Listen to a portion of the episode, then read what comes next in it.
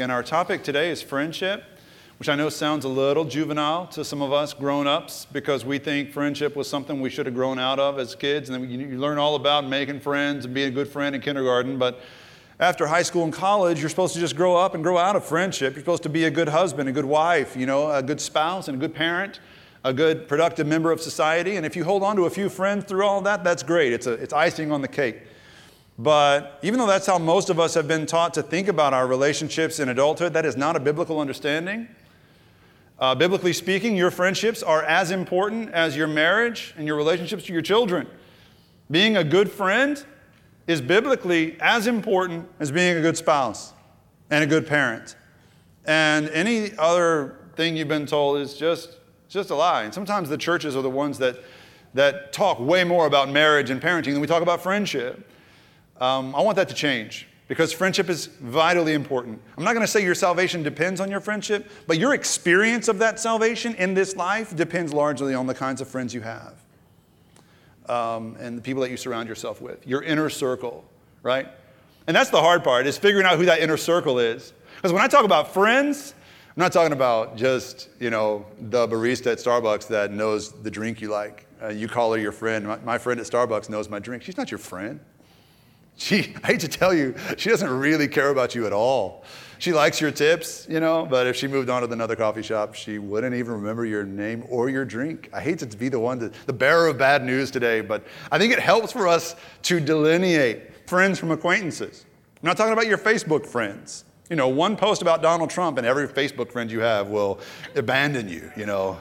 And, uh, you know, only the ones that are left, maybe after you post about politics, are your real. Half the ones that are left after your politics post are your true friends. The other half left Facebook for Instagram five years ago. But the rest of them are maybe, maybe your close friends. Um, and I, I hope that all of you can identify those three or four people in your inner circle. My hunch is that most of us can't. I know it was a struggle for me when I was preparing this series. I was convicted, man. I'm going to talk to you all about friendship, and I'm not even that good at it. Um, my, my hunch is most of us know friendship's important. We know friends are good, but I think many of us struggle to figure out who those inner circle people are. Jesus had an inner circle. We know he had his 12 disciples, but within the 12, he had three guys, James, John, and Peter, that he depended on the most. He called them away to spend time together and he invested in them. And in the same kind of way, what I'm encouraging you to do through this series is to divest your resources in things that don't matter, divest your time, divest your energy, passion, money, and attention from things that don't really matter, and invest that stuff into that inner circle. Invest your life into the people God has given you, the two or three people God gives you to love and cherish your inner circle of friends. Sometimes it is hard to know uh, the difference between friends and what I call fans. Last week we started the series by talking about how fans show off. In other words, fans put their best foot forward, they show off for you, but friends show up for you. Um, this is one of the ways to distinguish when you think about the list of people you might call friends. There are people who will show off for you, but there are people who will show up. So, those are two different things. Um, the people who show off, your fans, will uh, show off for you as long as it's beneficial to them personally. But friends are the ones that show up when your life falls apart, when you call, when you need them. They will drop what they have going on and they will come running.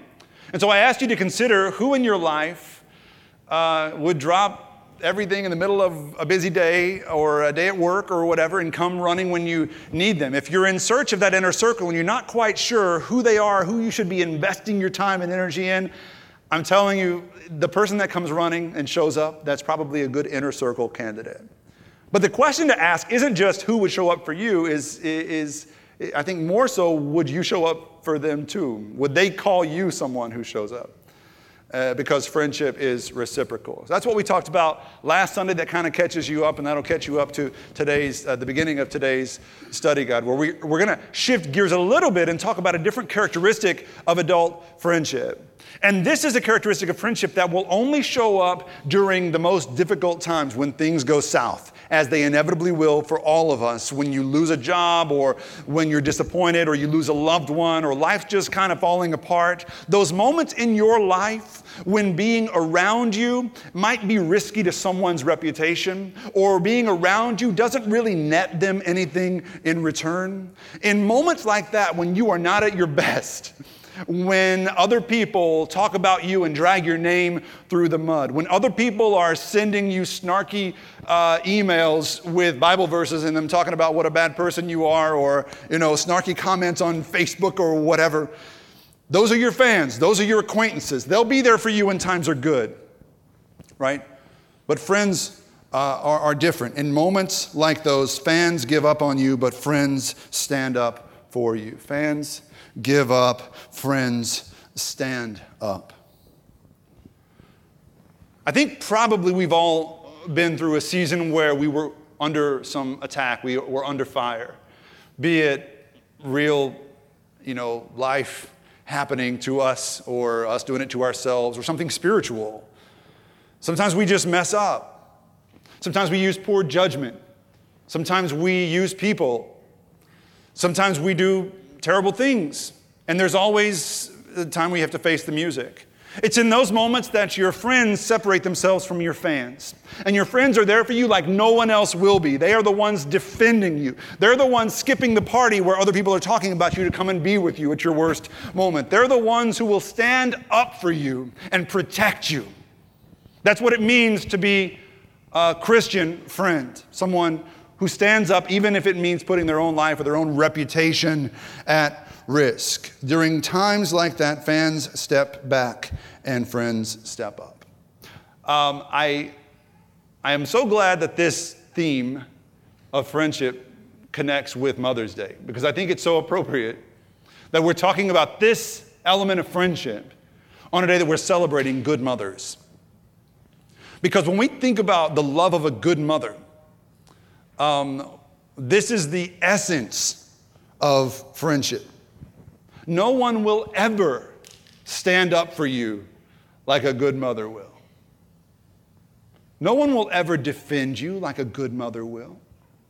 No one will ever protect you or think about doing incredible harm to those who want to hurt you, like a mother will. no one will ever ferociously come to your defense, even when you don't deserve it, even when others jump ship. Even when no one else believes in you, a mother's love remains.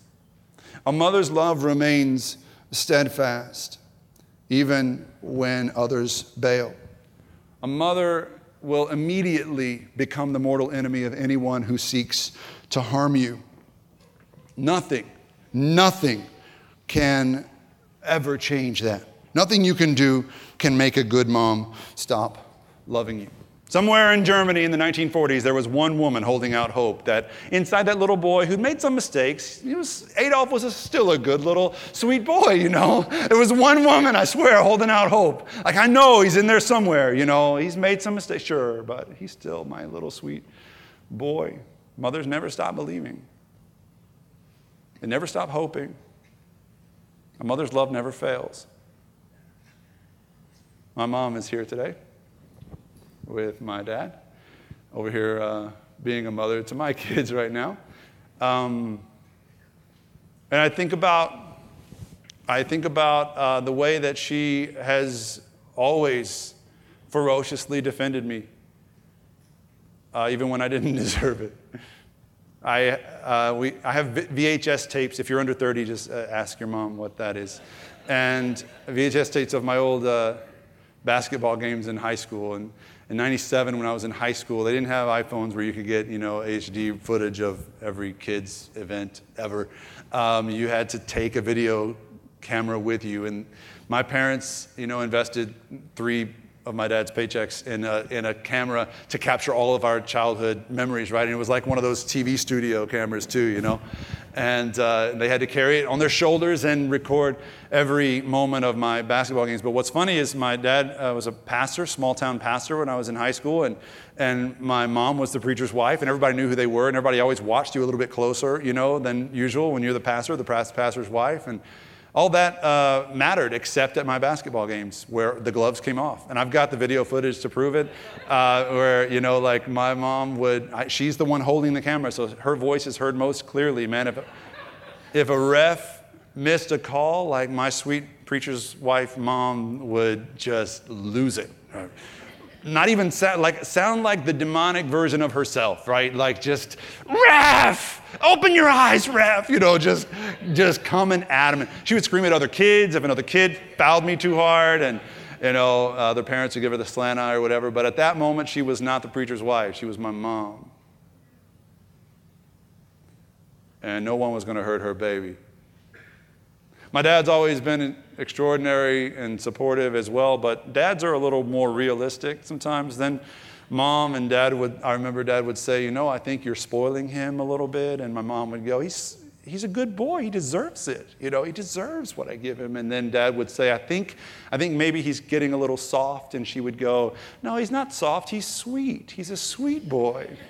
She still calls me her sweet boy on Facebook and in public. I'm 37 years old but I'm my mama's sweet boy.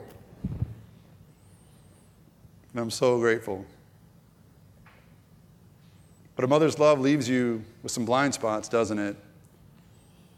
A mother's love always leaves you vulnerable to being taken for granted, and I've taken my mom for granted, of course, as many of us have. Taken advantage of my mother's love, and uh, uh, I, I, think that's what it means to love with a mother's love, is to make yourself vulnerable uh, to disappointment, vulnerable to that kind of heartbreak. But there's something about a mother's love that reveals the heart of God. There's something about that instinct that a mother has to love and protect her children, her babies, that reveals something very important to us today about the heart of God. There is a story from the Old Testament that I think many of us just don't know. And I don't think many of us ever heard this story. It's eight verses in 2 Samuel, which I know you all know by heart, 2 Samuel. I mean, doesn't get much more important than 2 Samuel in the Bible. Um, but I think because it's buried in 2 Samuel and it's just eight verses long, none of us have ever heard the story of Rizpah. Rizpah was a young Jewish girl, and when she became of marrying age, her family didn't have much, and so she was acquired by the king, King Saul, to be a concubine. A concubine was a slave wife, and her only purpose in her existence was to satisfy the needs of the king, whatever that meant. And, and she, her life was not easy, her life was hard. But God blessed her with two sons. God blessed this young mother, who probably when she got married was 13 or 14 years old, with two sons. And when a mother had children, especially sons in those days, she had a greater sense of security and, and uh, you know, someone to help her throughout her life. In, uh, we're introduced to Rizpah in 2 Samuel uh, chapter 3, verse 7 says, Now Saul had a concubine whose name was Rizpah, daughter of Aiah. And what's happening during this time is that Saul and David are rivals. So Saul is the king of Israel. He's the first king that God named of Israel, but he began well enough, he's lost his way. Maybe he, is losing his mind even. And so God has said David needs to supplant Saul and be the next king. And so they're going at it for years.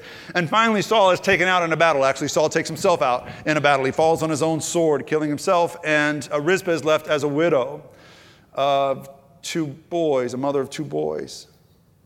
But in the aftermath of Saul's uh, reign, David has to deal with all of the people Saul upset because Saul was breaking treaties and compromises left and right, just, you know, bowling over other uh, nations, other peoples.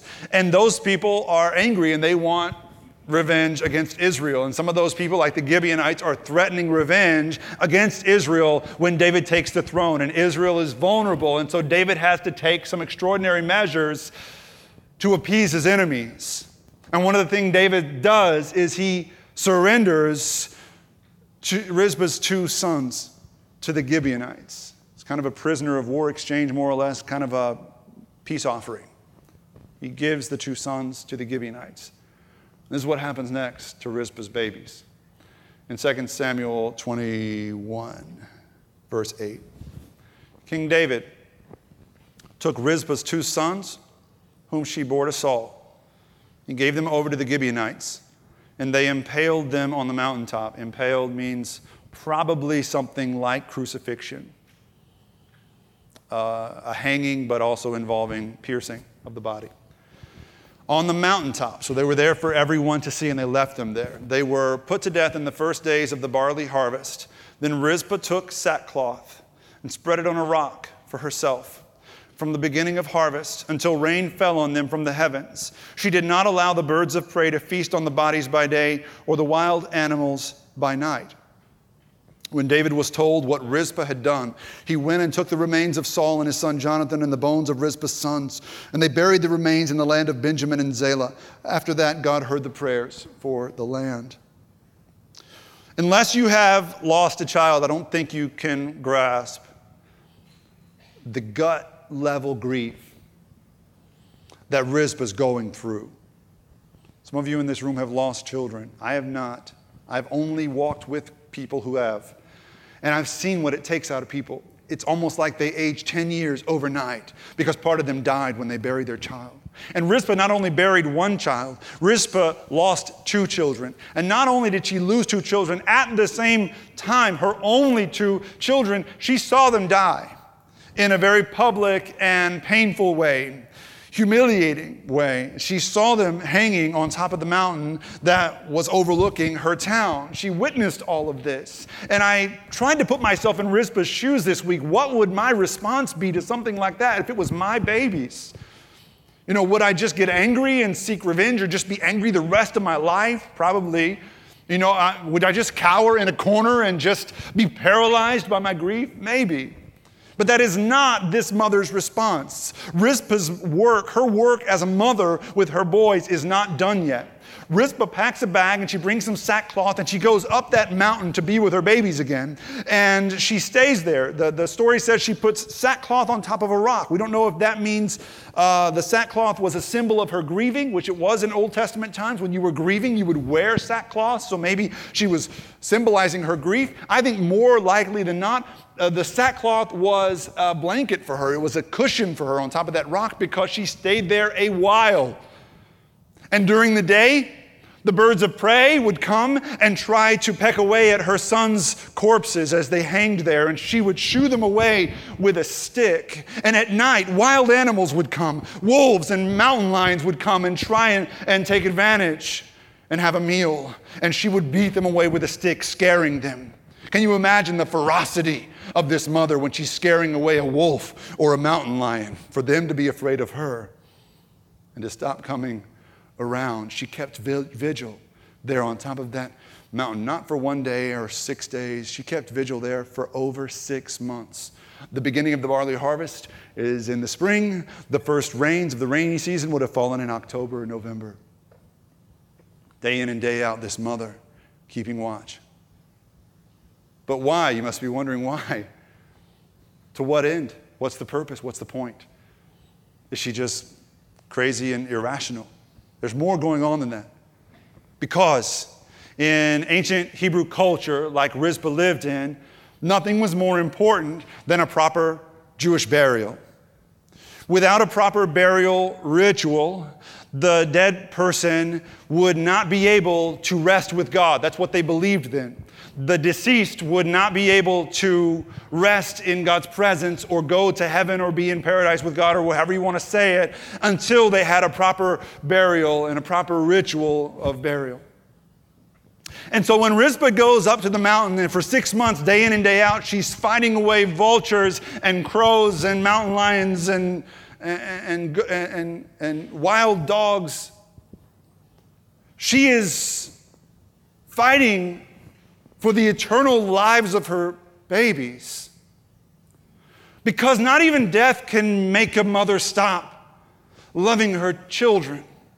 Even death itself is not strong enough to cancel out a mother's love for her kids. She is fighting for their eternal place with God, and she will not rest until she is sure that her babies are at peace in eternity. Six months she does this. And finally, she gets King David's attention. King David is so moved by her devotion for her boys that he has them removed from the mountain and buried with honor next to their father, King Saul, and their half brother Jonathan, who was David's best friend. This was a big deal. And finally, even though Rizpah maybe could never stop weeping, she could finally go home and rest because her boys were safe. But this is the love of a mother that I want us to see and reflect on today because this love is important for us to understand. Because time after time, the Bible says it's this kind of ferocious, no stopping, not even death can cancel it, not even any mistake you can make can stop it. This kind of love is not only the kind of love a good mother loves you with, this is the kind of love that God loves you with. Again and again, we overplay, I think, sometimes the fatherly nature of God. And that's important, don't get me wrong. But look, time after time, the Bible says that God's love is like a mother's love. And that's a little deeper. That's a little stronger. That's a little more uh, instinctual than a father's love. And it will fight for you. In Hosea uh, chapter 13, says, God says, I will attack them like a bear who's been robbed of her cubs. Any National Geographic fans in the house today? Have you ever seen an angry mama bear? God says, That's what I'm like. If anybody comes after you, that's how I feel. That's how I get. You see, God's love should never be sentimentalized. It should never be trivialized. It is not the stuff of fairy tales. God's love is gritty. God's love gets in the dirt and the mud and the muck of life with you. And God's love fights for you. And God's love comforts you. And Isaiah, the prophet, says that as a mother comforts her child, so God will comfort you. If you can remember the embrace and the warmth of your mother's love, her affection, God says, My affections for you are like that.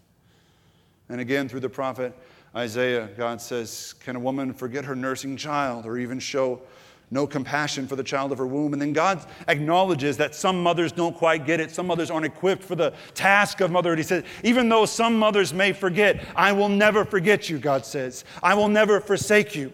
I will never let you go. My love will never stop. No matter what you think you've done to cancel it out, it will never end. You will always be my little boy, my little girl, my child. This is God's promise through the prophets. And it doesn't stop with the Old Testament either. Even Jesus reveals the maternal instinct, the maternal heart of God when he's overlooking the city of Jerusalem. He knows he's going into Jerusalem from the Mount of Olives and he knows what's going to happen to him there. They're going to take him down from his donkey and they're going to beat him and humiliate him. They're going to crucify him and put him through the worst pain imaginable. So, what is his response? What is his state of mind and his feelings when he's looking down at the city of Jerusalem? What does he feel for these people? Does he feel hatred? Does he feel anger? Does he feel judgment? Does he want to, you know, cast them aside, send them to hell, whatever? No, he says, as he looks down on them from the Mount of Olives, Jerusalem, Jerusalem, how often I've wanted to have you under my wings, safe and secure from harm. How often I've wanted to be like your mother, loving you, protecting you under my wings, even though he knew what was coming. Jesus says, This is what the love of God is like. And I am not really sure that we get it. We, look, I'll just be really honest for a second. We talk a lot about knowing God. And we think through our faith a lot of the story. And I think that's good because we have a lot of questions. I think it's good to think through the rational parts of your faith. At some point in your faith journey, it's got to move from your head to your heart. At some point, for you to really internalize what I'm talking about today, it's going to have to move from your rational mind to your feeling heart. And you're going to have to come to terms with the fact that you are loved by a God who says, I love you more than even the best mother could by a God who says, My love is like a mother's love on steroids, and there is nothing you can do to stop it. And when you internalize that love, that's when it really clicks. When you realize and come to grips with the fact that I am loved. Not the world is loved, not the church is loved, or the city or whatever. You, you, you. are loved by the eternal, unstoppable, maternal love of God. You are loved. And the reason this matters, I'm not trying to make you feel better about yourself. The reason this matters is because when you realize you are loved, everything else in your life changes. Because when I look through the city of Houston, I look around, even in our church, if I'm honest, at myself, look, I'm a part of this too. We don't quite get it yet. Even when we go to church and stuff, we still live as though we have something to prove. We're still living insecure lives because we haven't quite accepted the security that comes with the maternal love of God. We haven't quite accepted the security that comes from a God who says, I will never leave you or forsake you. You have nothing to fear. You are mine. When you internalize that love, what you're wearing doesn't matter, what you're driving doesn't matter, how good you are at work, how good you are in relationships. You know, nothing that you're doing to perform for others matters anymore because your only security comes from the love of God. And you have nothing to prove to anyone else. It's freedom. And when you accept that love for yourself, everything else changes. You live freely in the salvation that Jesus came to give you. And that's the story of the whole Bible. It's not all about making sense of everything all the time. That stuff's important, that we always talk about that stuff at the story. But look, at the end of the day, the story of God's love, the story of the Bible, is a love story. You are the object of God's affections. Coming to terms with that is not always easy because we think we don't deserve it. I think it helps us to think about God loving us with a maternal instinct. Because we are bone of God's bone and flesh of his flesh. Okay. So when I, when I look at my wife, uh, Giovanna, and when I look at my kids, I catch a glimpse of what I, am trying to communicate this week. Because we both love our kids equally, I think, most days. But I, and my kids like being around me, but I'm, I'm the fun guy. And fun guy is great for, for a while. But after a while, fun guy starts to be unstable guy. You know, like fun guy, they're like, when's mommy coming home so we can have nutrition again? Like, when's, there's only so many chicken wings and PBJs we can eat Dad, we need, we need nutrients in our system. You know, and, and, and when I see their mother's embrace bringing them stability, security, consistency, their mother's love to them is like an anchor. It gives them their place, their position in the world. And even when the winds blow, if dad's in charge and the wind's blowing, sometimes we just go with the flow. Not with mom. Mother's love keeps them anchored. Mother's love is the foundation on which they stand. They find their identity and their security in their mother's love because uh, their mother loves them a little differently.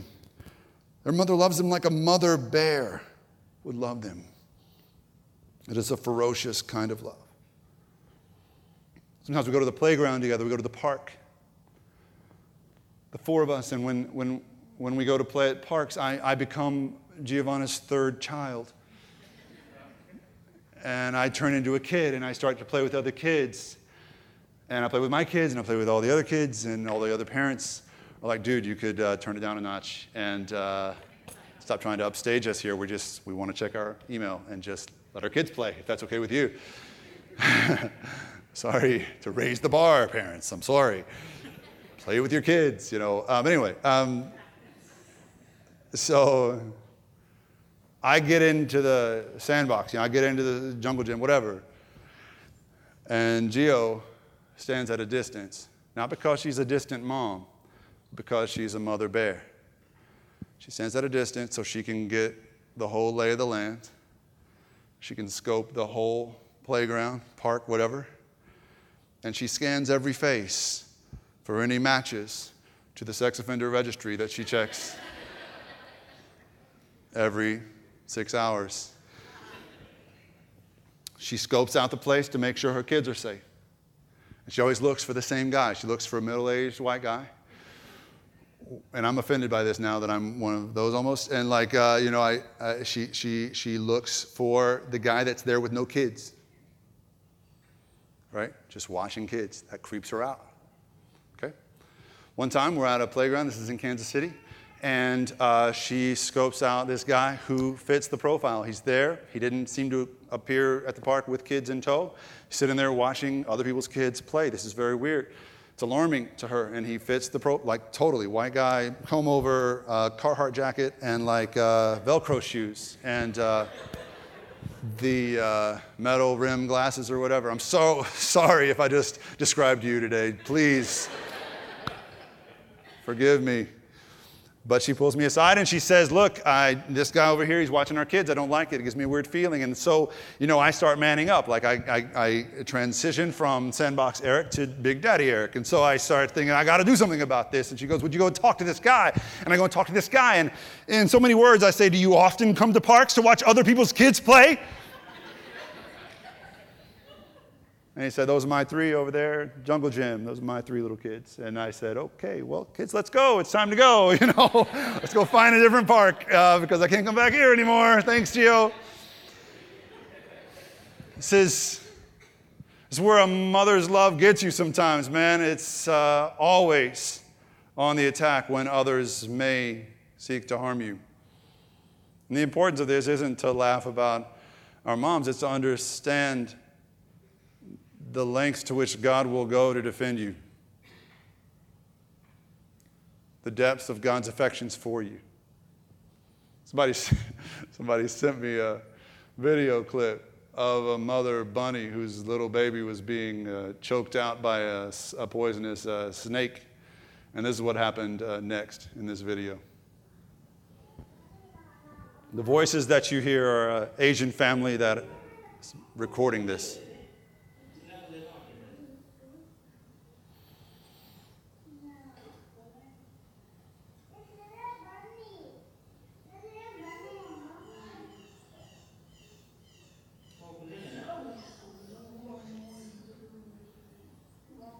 So you see the baby got away. Baby's safe.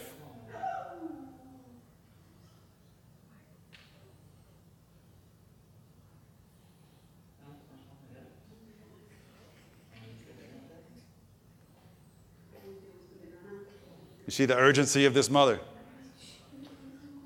fighting for her babies. Kung Fu Bunny.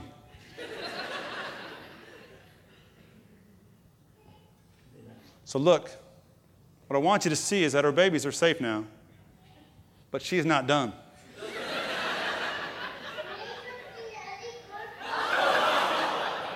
Get back down here, she says. I'm not finished with you.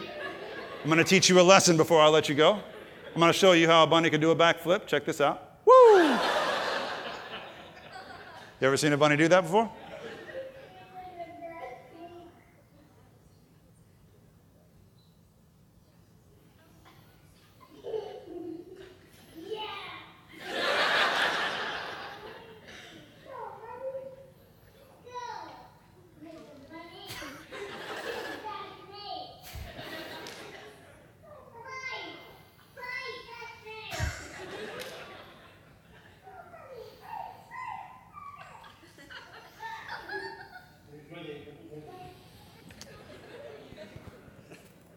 Think of God's love as anything less than that, you've missed the point. You see, Jesus on the cross was not about religion. It wasn't about your religious salvation. Jesus on the cross was about a God who loves you like that and wants you to know it. It was about a God who doesn't just save you from evil, but He chases evil away. He chases anything away that would harm you in any way because His burning passion and desire is for you to know that you are loved and for you to love others in turn. This is the point of it all. This is why friendship matters so much to the Christian experience because learning to love the way a good mother loves, learning to love with the same love that God loves you with, is part of your salvation process. It's part of being free from the things that would hold you back and free from the things of this world. This is a mother's love. It is 24 7. It never sleeps, it never stops, it always shows up, it always stands up. This is the love God loves you with. And until you internalize it, you will be chasing your tails. You will be trying to prove to the world that you're worthy. And all along, God's been telling you that you are. And you have nothing to prove. Here's what changes when you internalize the love of God your whole life is changed by your perspective changing. Because instead of doing all the stuff a good Christian should do in order for God to love and accept you, you do all the things good Christians do. You love your neighbor and visit the prisoner and care for the lost and the lonely and the sick because God's love is so complete. Because God loved you even when you didn't deserve it. God loved you like a mother, protected you, defended you even when you had done nothing to merit it. And out of that experience of God's love, your life and your expression of faith changes. In Hebrews, the writer of Hebrews writes about this in chapter 13, the essence of Christian friendship. He says, Let mutual love continue, show hospitality to strangers, remember those in prison as though you were in prison, remember those being tortured as though you were being tortured. And he goes on, he says, Let marriage be held in honor. He says, Keep your lives free from the love of money, Houston, and be content with what you have. For is the key word, for meaning because. Because he has said, I will never leave you or forsake you. You see, he doesn't say, Let mutual love continue, honor your marriage, take care of the prisoner, visit those who've been tortured, so God will love you. He says, Because God has loved you.